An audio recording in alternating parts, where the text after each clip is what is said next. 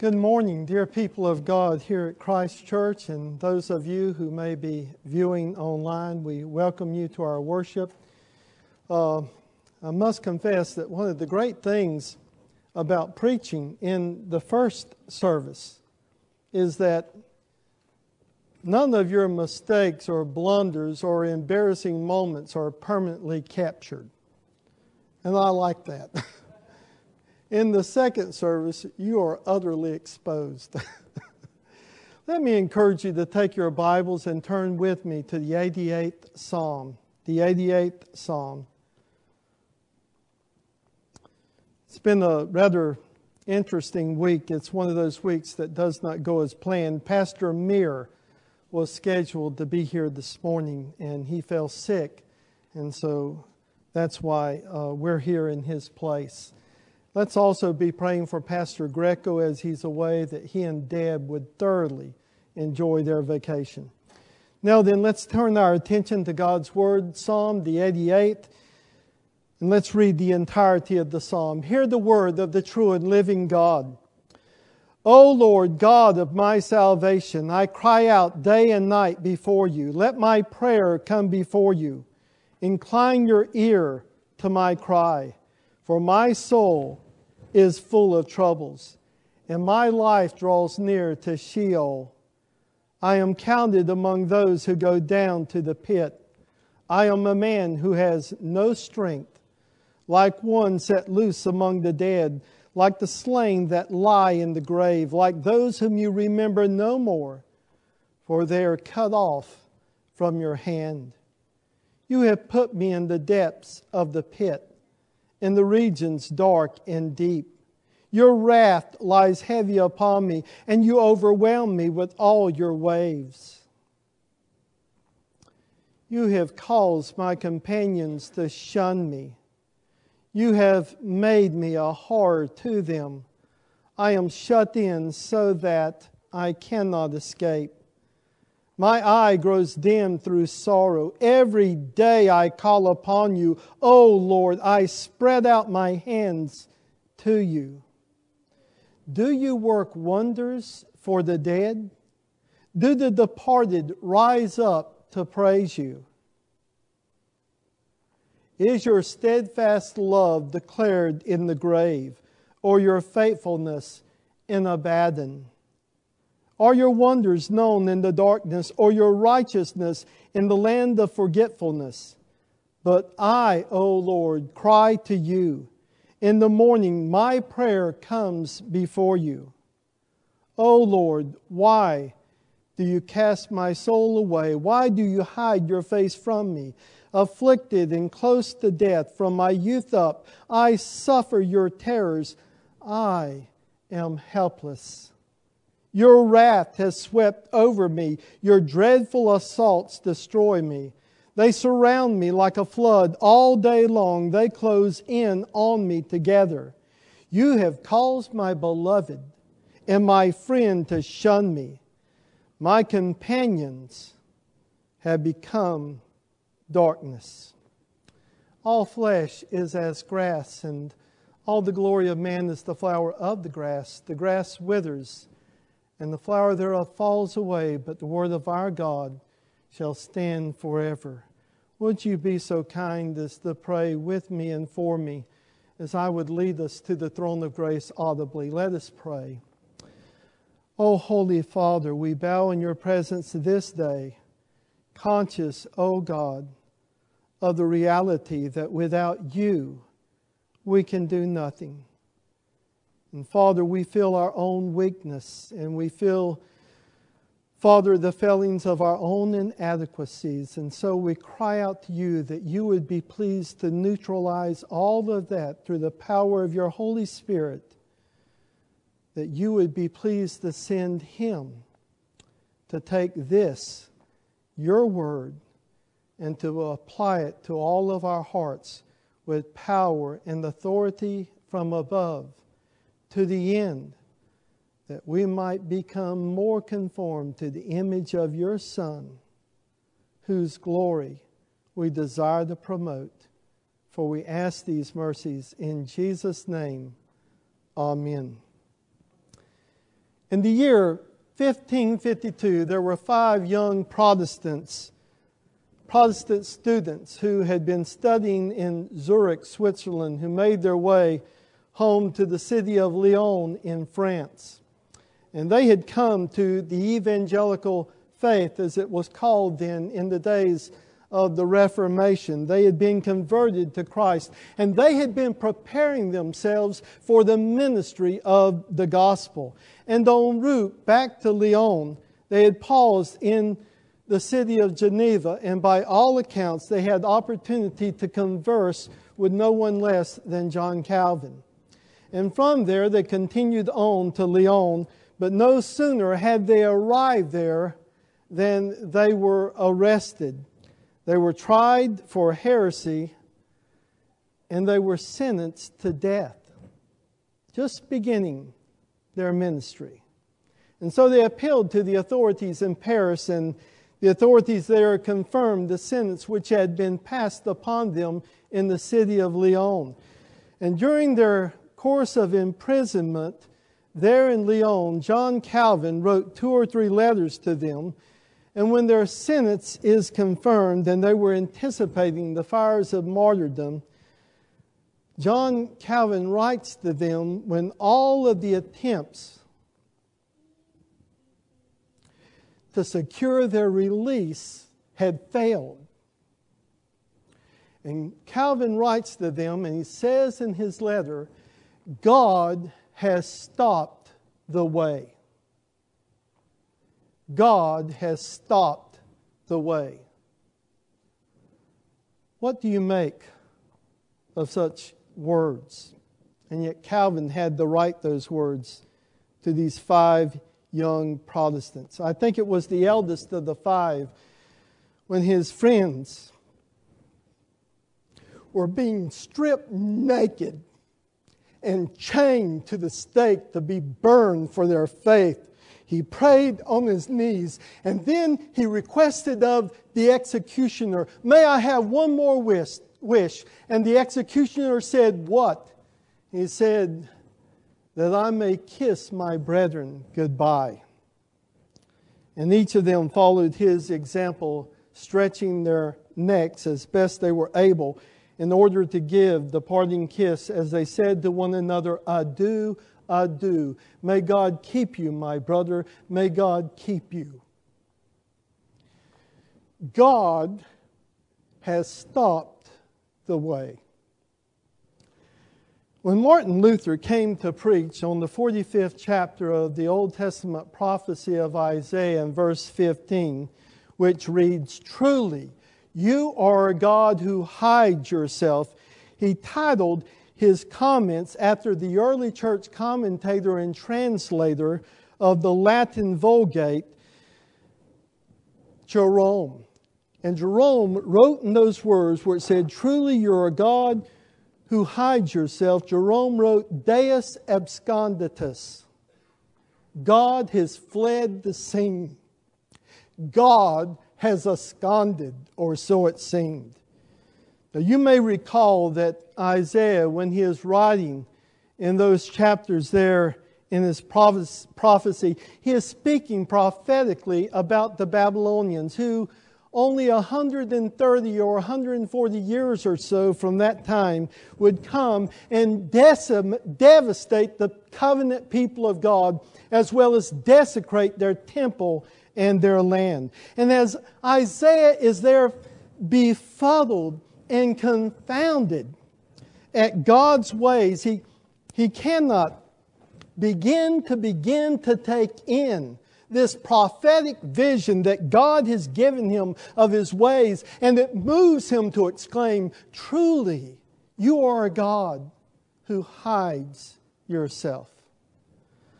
Now, it is with these words of Isaiah 45 and verse 15 that I desire to segue into these words of the 88th Psalm. It's a remarkable psalm. It is a lament. Indeed, approximately 40% of the Psalter is composed of laments. This is a very exceptional proportion in the Psalms, is it not? Why so many?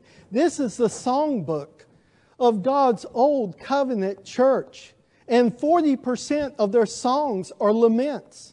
Now, why should it be? Well, I think it's because the life of faith is lived out in a fallen world, in fallen bodies that continue to sin. After all, we're told that we live in a world where, the evil one, the poneros, holds sway over the world. And so confesses the Apostle John in 1 John 5 and verse 19. There's a realism about the book of Psalms that helps us to navigate our way through life at times because life is hard. And it's often confusing and baffling. Sometimes I think that we think so ill of ourselves and we say, Why am I struggling? Why is it that my life is so hard? And the answer is because it is. Life is hard. Now, maybe for some of you, life is very sweet. If so, pray tell me, what in the world is your secret? I, I would love to know what it is.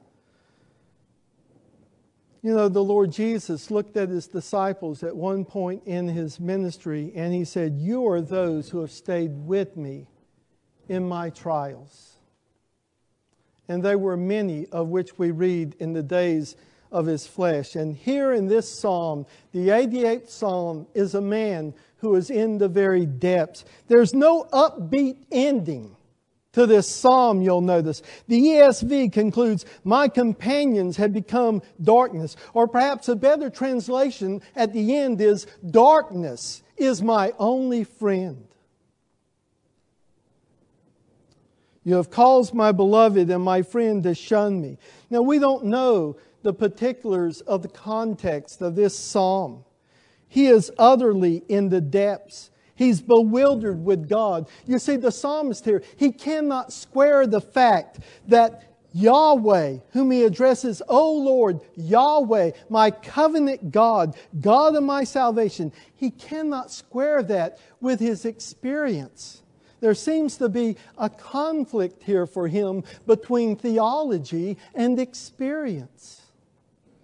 There's no escape, or so it seems to him. Every day he prays, verse 9 I call upon you, O Lord. I spread out my hands to you, but nothing seems to change.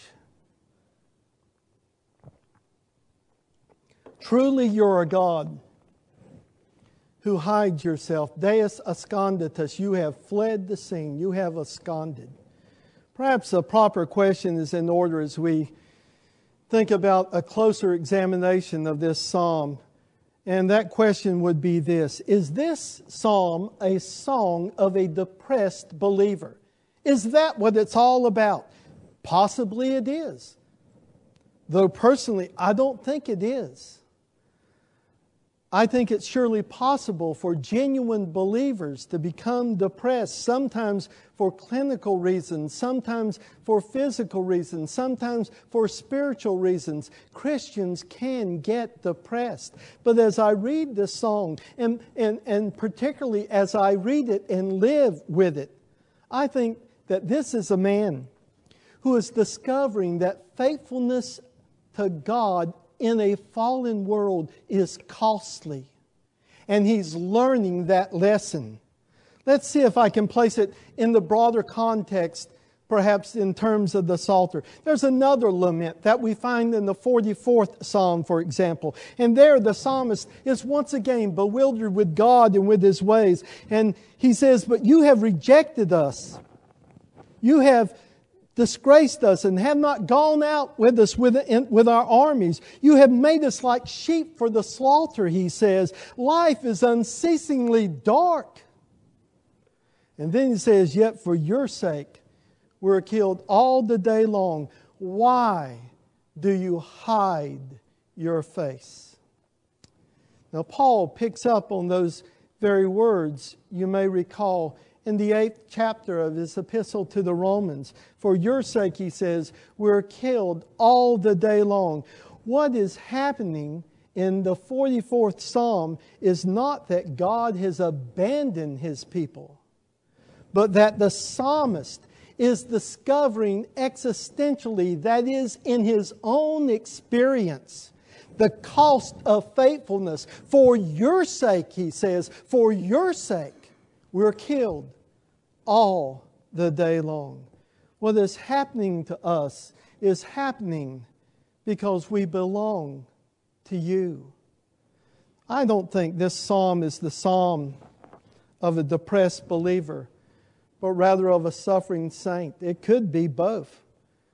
But he, had this, he was discovering that belonging to Yahweh in a world with a plethora of gods is increasingly more and more difficult. So, where, how are we to make sense of this psalm? Why is it here in the Psalter?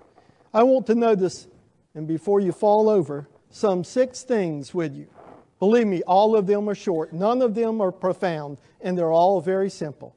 Notice, first of all, that the psalmist prayed. In his darkness, his, he prayed. His darkness did not drive him from God, his darkness drove him to God. O God, Lord, God of my salvation, I cry out day and night before you. Verse 9, every day I call upon you. O Lord, I spread out my hands to you. He prayed. He refused to permit his extremities, his extreme circumstances, his dark and overwhelming circumstances to drive him from Yahweh, the God of his salvation. Was it not John Bunyan who wrote in his little prayer book? He said, You can do more than pray after you've prayed, but you cannot do more than pray until you have prayed. Very simple observation, is it not? In his extremity, he cried out to the Lord. That, dear people, is a great thing.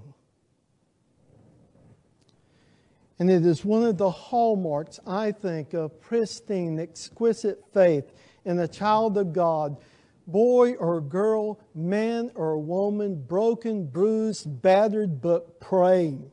Secondly, and developing that, notice he prayed every day.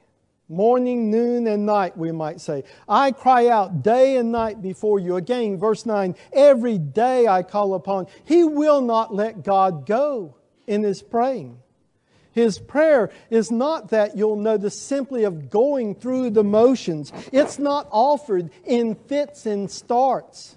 It's not occasional. It's rather like Jacob wrestling with God. I will not let you go until you bless. I've got nowhere else to go after all. It's as if he's saying, There is no other help or hope in this cosmos but you, O Lord. I will not let you go until you bless. Never give up praying, dear people, for yourself, for your family, for your friends. Keep at it. It's as if he's saying, this is a hallmark of faith, and it is. I wonder how seriously you and I take prayer as a hallmark of faith. You read, for example, through the Acts of the Apostles, and you come to the ninth chapter, and you read of the conversion of Saul of Tarsus there, that remarkable double event. And the Lord comes to Ananias in the vision, and he says to Ananias, I want you to go to a street called Straight. And there you're going to look for in the house of Judas and find a man of Tarsus, Saul by name.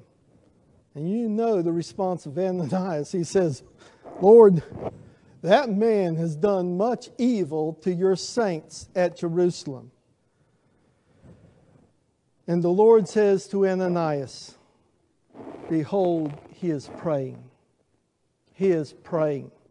That was the identifying trait that would mark out Saul of Tarsus as a newborn child of God. Behold, he is praying. And here's the psalmist in his extremity and in his darkness, he will not let God go. Then, thirdly, he prays, you'll notice, as a man of faith. To be sure, his faith is tried, it's battered, it's bruised, it's beaten, but lo and behold, it's still functioning, isn't it? Look at how he begins. O Yahweh, O Lord, God of my salvation. I think it was Martin Luther who once remarked that the gospel was all about personal pronouns. We live in a world today where people hardly even know what a pronoun is anymore. But his faith is bruised, isn't it? It's beaten, it's battered. You can almost feel as you read this psalm, you sense and feel something of the texture of his brokenness and his bewilderment in this psalm. And yet, his faith is still functioning. Oh Lord, God of my salvation, as he uses the pronoun of possession. And it's the opening words of the psalmist, I think, that breathe hope into everything else which follows in this psalm. He can see no light. Darkness, he says, is my only friend. But his opening words with which he commences this psalm are actually a signal to us that here is a man who believes God despite all of his circumstances to the contrary. And so he prays. He prays every day. He does, does so as a man of faith. But notice, fourthly, he prays also in the recognition that God is behind everything that is happening to him. Look at verses 6 through 8. You have put me in the depths of the pit, in the regions dark and deep. Your wrath lies heavy upon me, and you overwhelm me with all your waves. You have caused my companions to shun me. You have made me a horror to them. Verse 16 Your wrath has swept over me. Your dreadful assaults destroy me. Here's a believer who understands that evil is not autonomous, that the Lord God Almighty, His Yahweh, His covenant King, the God of His salvation, is not some helpless bystander or spectator upon His darkness, but that, that He is the sovereign Lord who has mysteriously, though bewilderingly, working out his purposes, accomplishing his bright designs, as William Cowper puts it in his hymn, and works his sovereign will.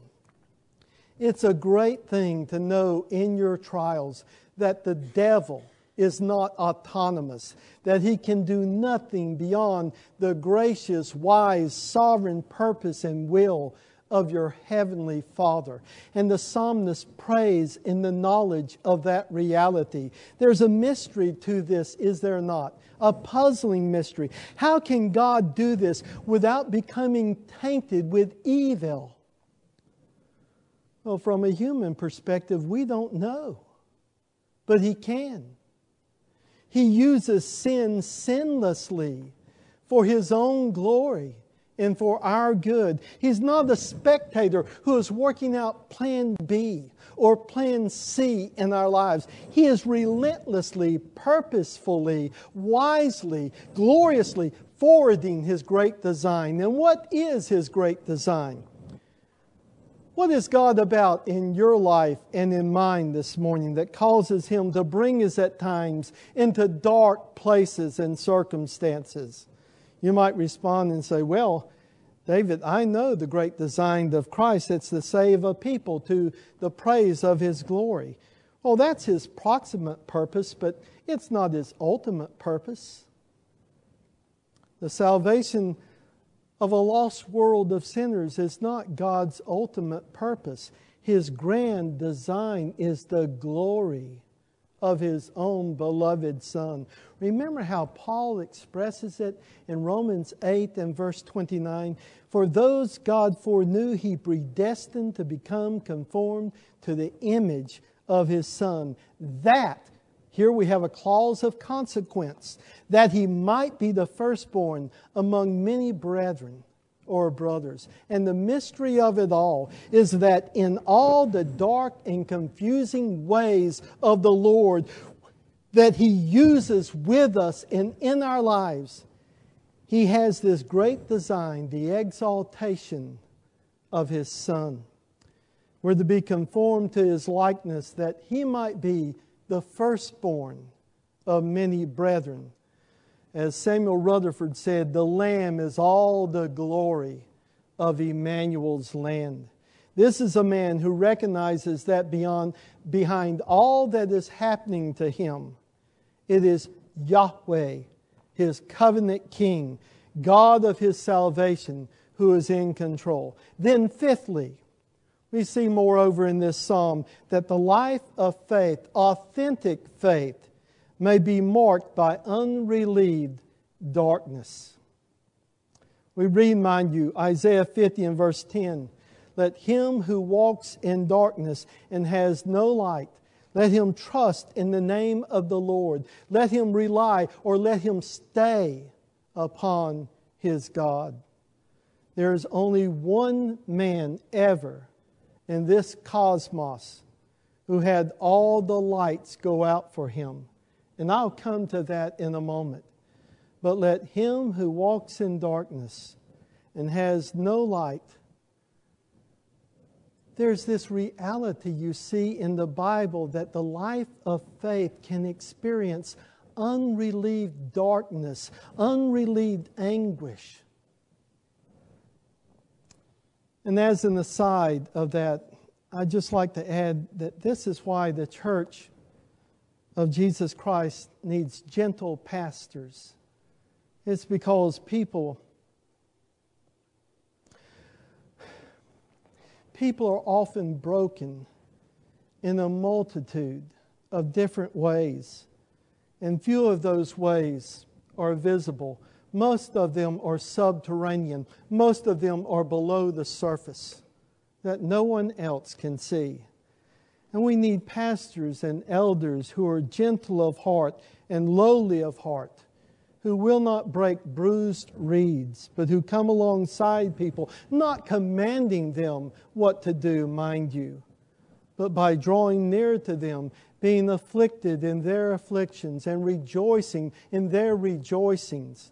At times, our cries from the depths of our own darkness can be uttered little more than those lines that are described, for instance, by Lord Alfred Tennyson in his poem In Memoriam, where he writes, So runs my dream, but what am I?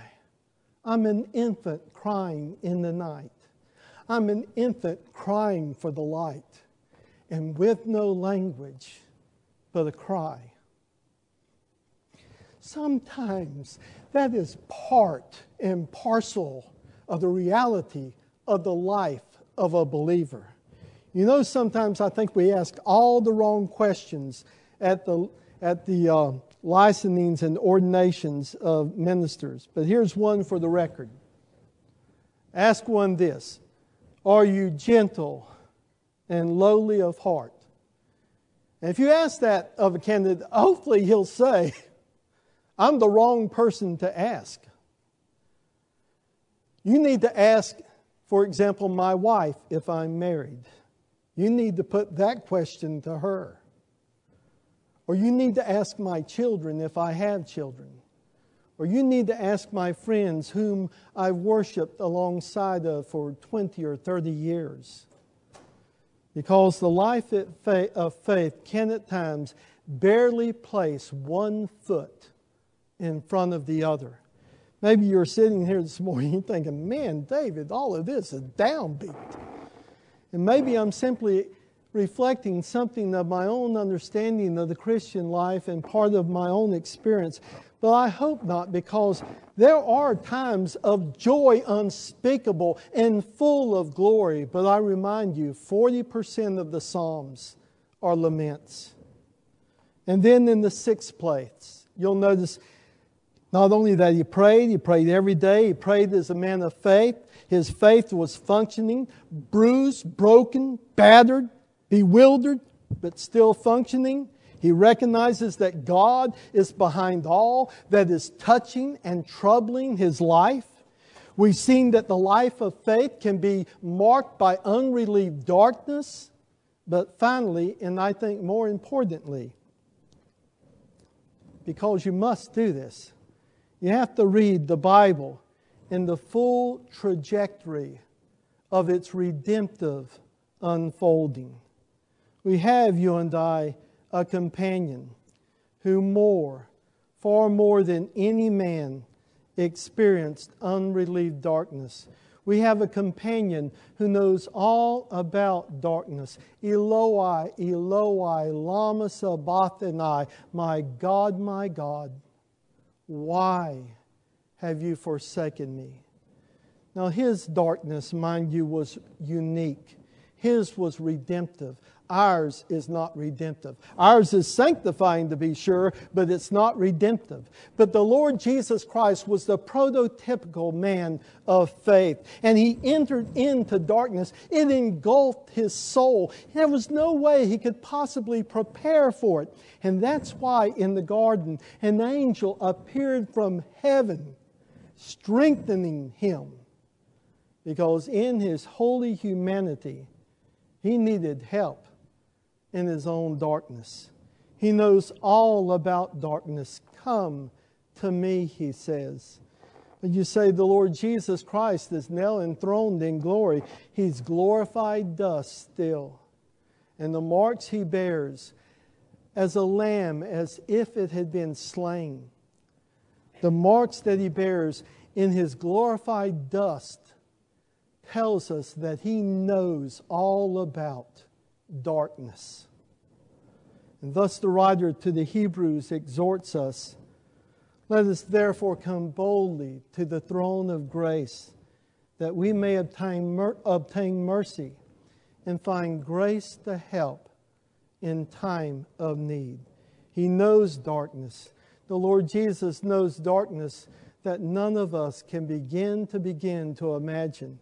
And that is the great thing about the gospel, dear people, because it is very honest with us. And anyone who seeks to live a godly life in Christ Jesus will suffer persecution. Blessed are those who are persecuted for righteousness' sake, says Jesus. Take up your cross and follow me. Now, don't misunderstand me this morning. I am not saying that the life of faith is always downbeat and dark and dismal. Far be it. But if you lose the realism of the Psalter, you lose a vital reality of Christianity. And the Psalter expresses that. Now, we like happy endings, do we not? But there is no upbeat ending to this psalm. Darkness, he concludes, is my only friend. But it is part of the reality of the Christian life. Now, maybe the next day the Lord came to his servant the psalmist tenderly, softly, and reminded him that he was his God and radiated his soul with the touch of heaven. We don't know, but this psalm is here to read with the other psalms, like the 23rd psalm. It's a snapshot, it's one of 150. Indeed, it's not the whole story, but it is part of the real story. And that's why the opening words of the psalm are so important. O Lord God of my salvation. He knew who he was, he knew to whom he belonged, and that kept him functioning. I remember some years back I was reading Calvin's Institutes, and it struck me because he was addressing the topic of discipleship, and with this I close. He even cites the early church writer Augustine to this effect. And he said, It is better to limp on the path that leads to life than to run outside it. Dear people, all of us are limping our way to heaven. Some of us, I think, more obviously than others, but all of us are limping. Some of us hide our limps better than others but all of us are limping. But praise be to God, one day we'll limp no more. And every tear will be wiped from our eyes. Let's pray.